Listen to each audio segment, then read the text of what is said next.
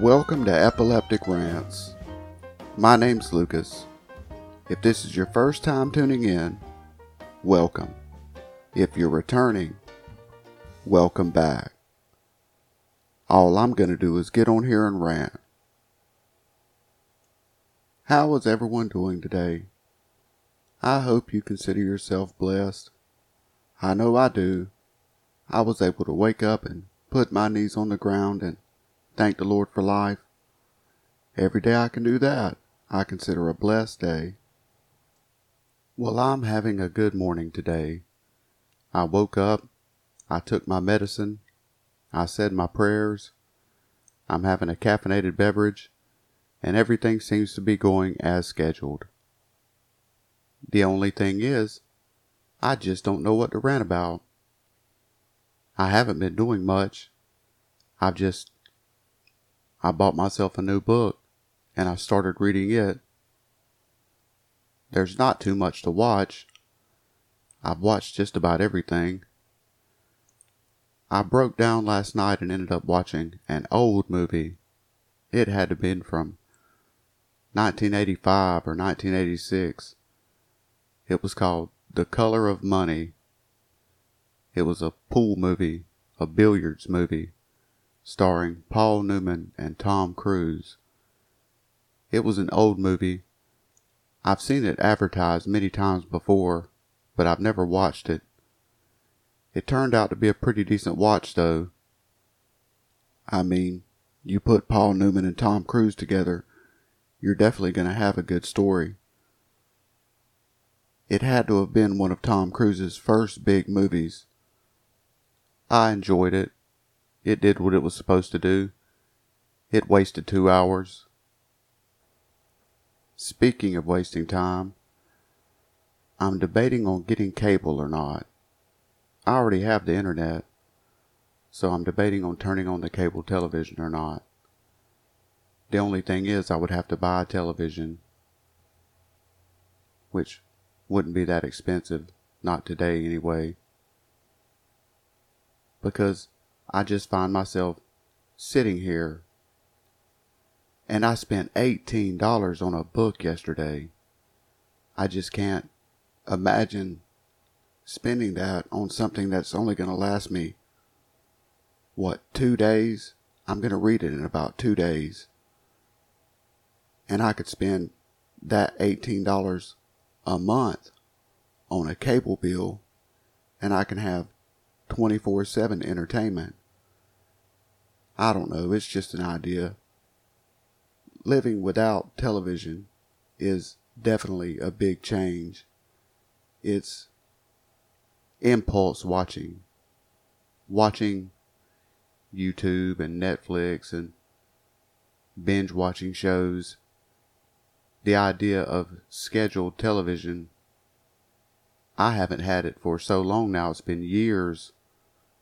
It really helps the day go by. Even the darn commercials in there just helps the day go by. You can only binge watch so much. So I'm really thinking about getting cable television. I need to just walk over there and ask, see how much it'll cost. It probably won't cost much. Like I said, the biggest thing I'll have to do is buy a television. If I want to be totally honest, I have to find a table somewhere to put it on because I've got my printer in my living room set on my table. But my opinion is if I'm going to spend $18 on a book that I'm going to read in two days, that's definitely a bigger waste of money than putting in another monthly bill. It's just a thought, just something that was passing through my mind as I sit here and pass the days away reading and binge watching. Just a rant, something to rant about. And if nothing else, I just try to put a five minute rant in every day and I made five minutes. Let's see if we can find some of that good news. I know there's some out there. Let's see what we can find. Here's a good story I can relate to. Older people who report greater levels of social engagement have more robust gray matter in regions of the brain relevant in dementia, according to new research led by scientists at the University of Pittsburgh Graduate School of Public Health. It is the first to use a particularly sensitive type of brain imaging to conduct an evaluation.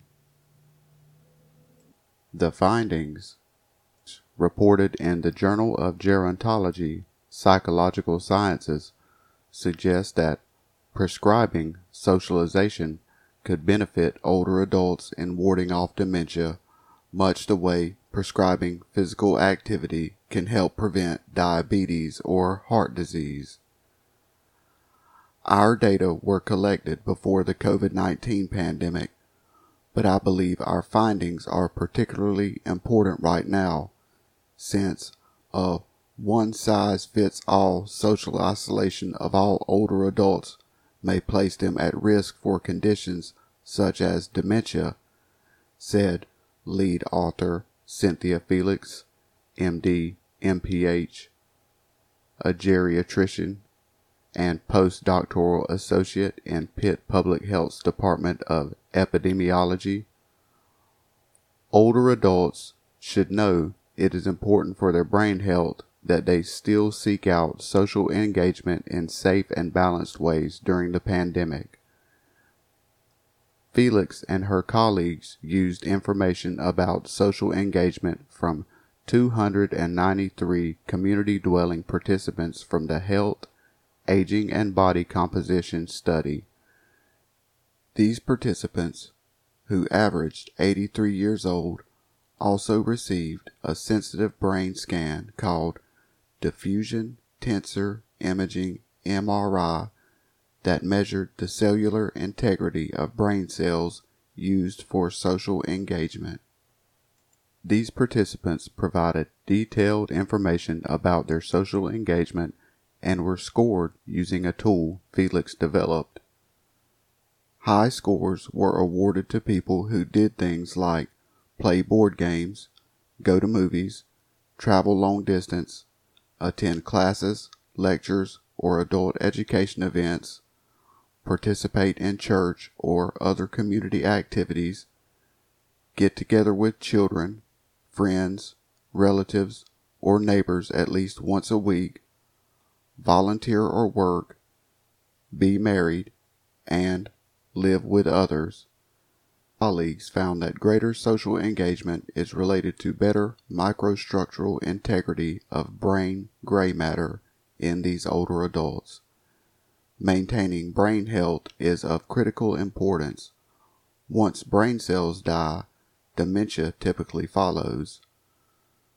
Social engagement with at least one other relative or friend activates specific brain regions needed to recognize familiar faces and emotions, make decisions, and feel rewarded.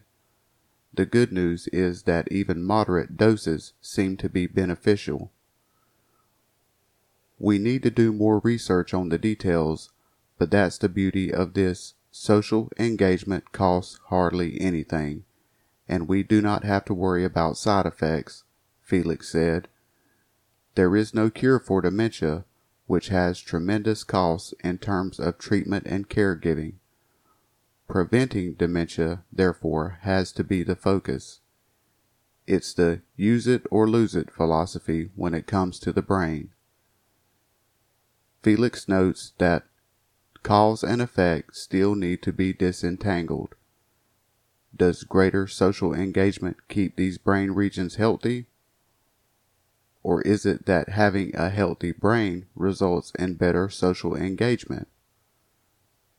Similar to how large public health studies assess the best programs to encourage physical activity to prevent chronic disease in older people, Felix believes her team's findings, coupled with previous research, provides justification for randomized controlled trials to assess the impact of specific types and amounts of social activities on brain health.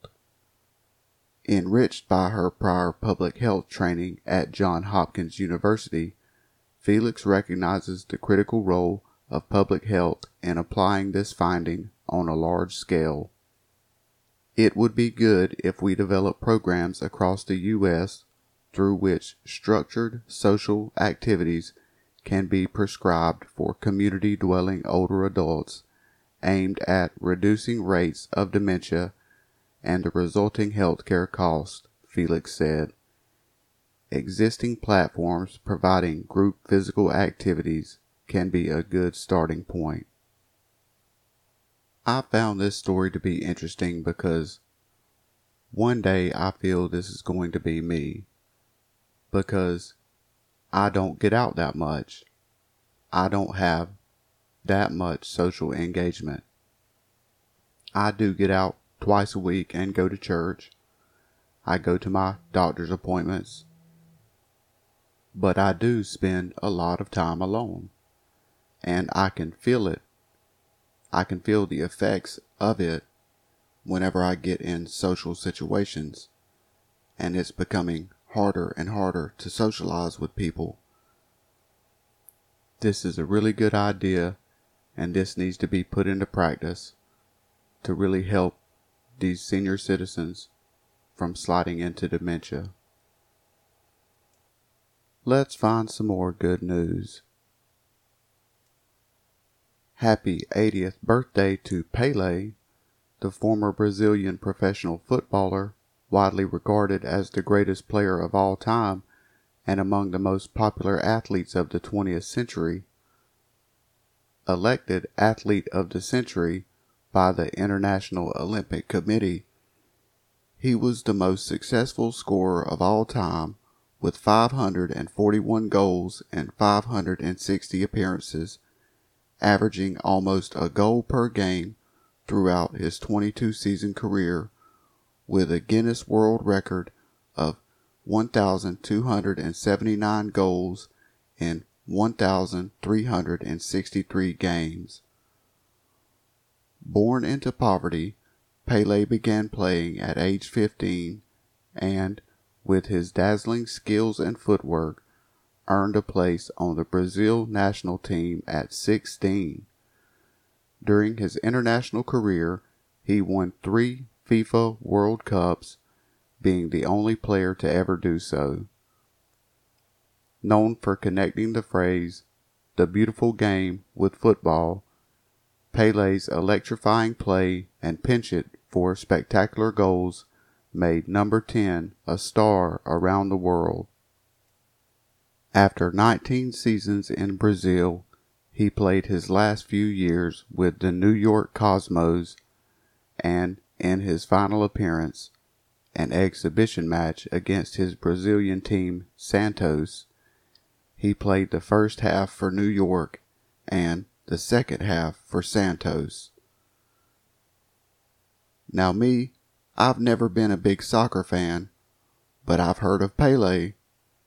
He definitely is a legend. So here's wishing him a happy 80th birthday. Let's find some more celebrity birthdays. Director Ang Lee turns 66